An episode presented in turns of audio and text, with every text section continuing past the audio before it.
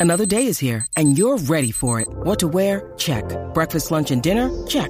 Planning for what's next and how to save for it? That's where Bank of America can help. For your financial to-dos, Bank of America has experts ready to help get you closer to your goals. Get started at one of our local financial centers or 24-7 in our mobile banking app. Find a location near you at bankofamerica.com slash talk to us. What would you like the power to do? Mobile banking requires downloading the app and is only available for select devices. Message and data rates may apply. Bank of America and a member FDIC. Our sponsor, WeAudition.com, is really this extraordinary full service platform for actors. You can put yourself on tape. You can get an mm-hmm. acting coach. You can even just get somebody to read with you. It's also really cheap. You sign up for like $10 a month. However, mm-hmm. anybody who listens to our podcast gets a 25% discount by plugging in the code acting class.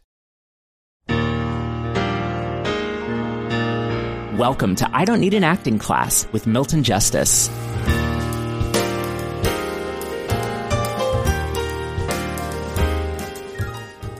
There are a lot of misconceptions about the rehearsal period.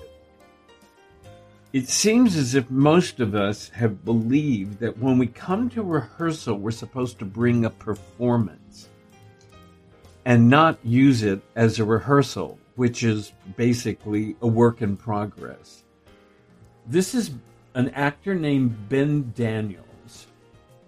In rehearsal, for a play called The Normal Heart, which they're doing at the National Theater. Now, you'll watch what he does because this is not how it will end up being performed. I'll tell you about that after we watch this. But he takes his time and makes sure he has a specific relationship with each thing he talks about, which in this particular one happens to be what could very easily be a grocery list of names.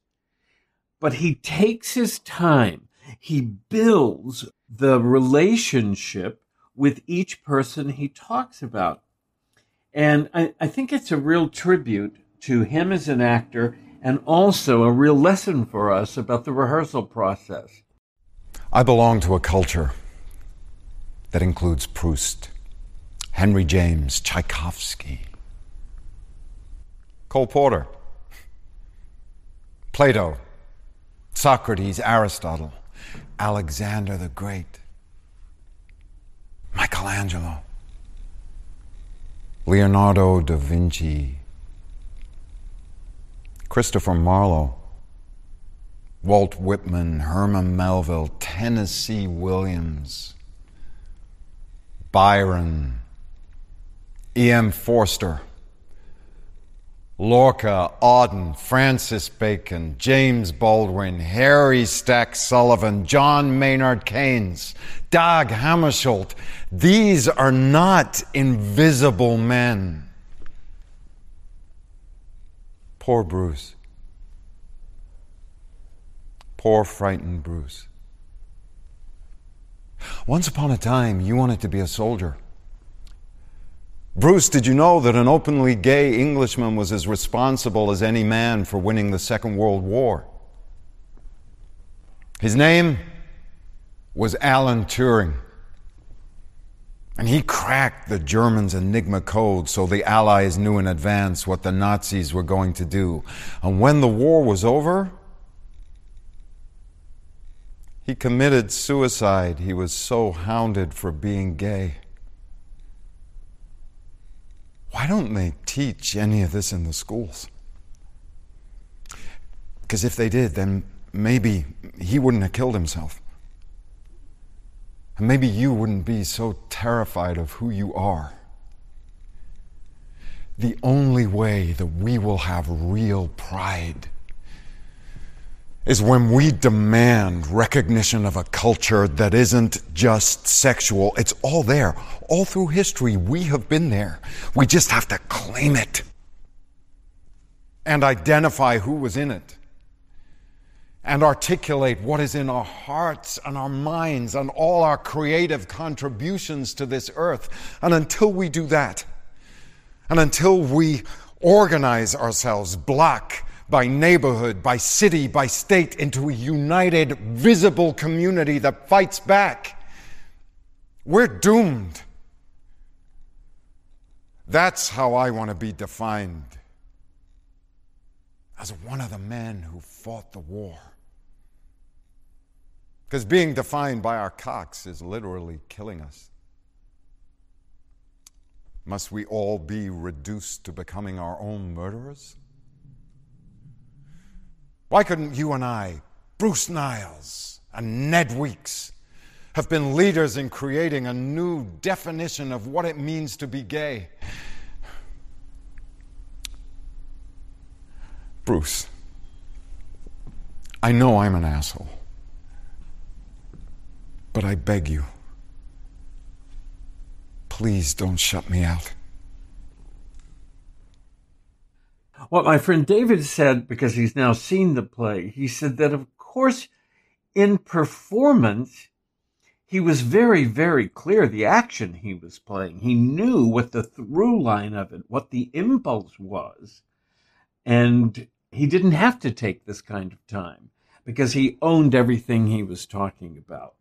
But the work in progress, I mean, this is the important thing. The work in progress is taking your time so that you're clear that when you talk about Proust or when you talk about Cole Porter, that there is a Cole Porter and you know who that is. I know this performance that has built into it the thrust of uh, that's who I am, and that's who we are, and we come from a history. We have come from a history of Michelangelo, and this one, and that one, and that one, and that one.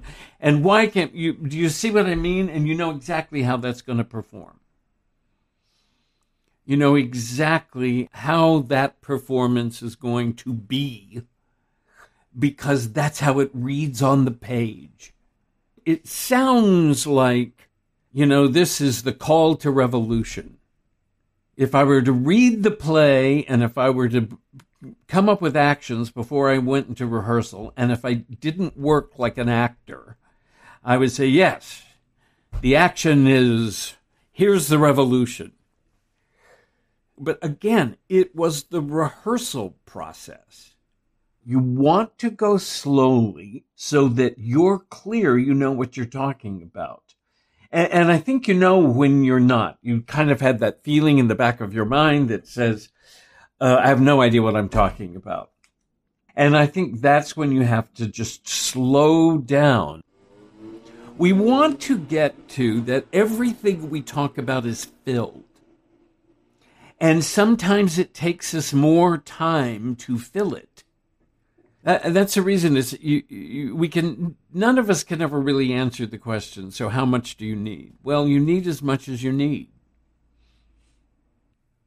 Uh, it's really interesting that the soprano Maria Callas, one of the most famous sopranos in the world, she said in her autobiography that she treated every performance as a rehearsal, which meant that she demanded of herself that she was always working on trying things new. She was always working on connecting more, uh, connecting better, finding new things, letting it evolve and always be a process. Here's the thing that I think you have to impose on yourself and on your work is permission permission to rehearse. It's really important because you feel like when you're in rehearsal, you're supposed to be performing. And I think it carries over into your homework work when you're working with yourself and rehearsing with yourself. You keep thinking you're supposed to be doing a performance rather than a rehearsal. And I go back to that documentary on Tony Kushner, which of course now I can't find that we're working on Angels in America, but at any rate, it was rehearsals for his adaptation of uh, Mother Courage and watching Meryl rehearse. And there are no, there are, there's nothing ever of Meryl rehearsing. She's very, very protective of her work. She doesn't talk about her process, and people don't watch her rehearse. And yet they got this as, as part of this documentary, and she was trying things, and she wasn't, you know, wasn't very good. And I went to the opening, and it was brilliant, but it was just like as a part of the process, she was just trying things. So I think one of the things that makes that particular video excellent is that Ben Daniels gives himself permission to rehearse. He wants to make sure he's connected to it. Someone posted from uh, Laura, who uh, teaches at the Los Angeles School, a note from her that said, slow down and connect. And it's just, I mean, it's such, it's so valuable. Slow down and connect.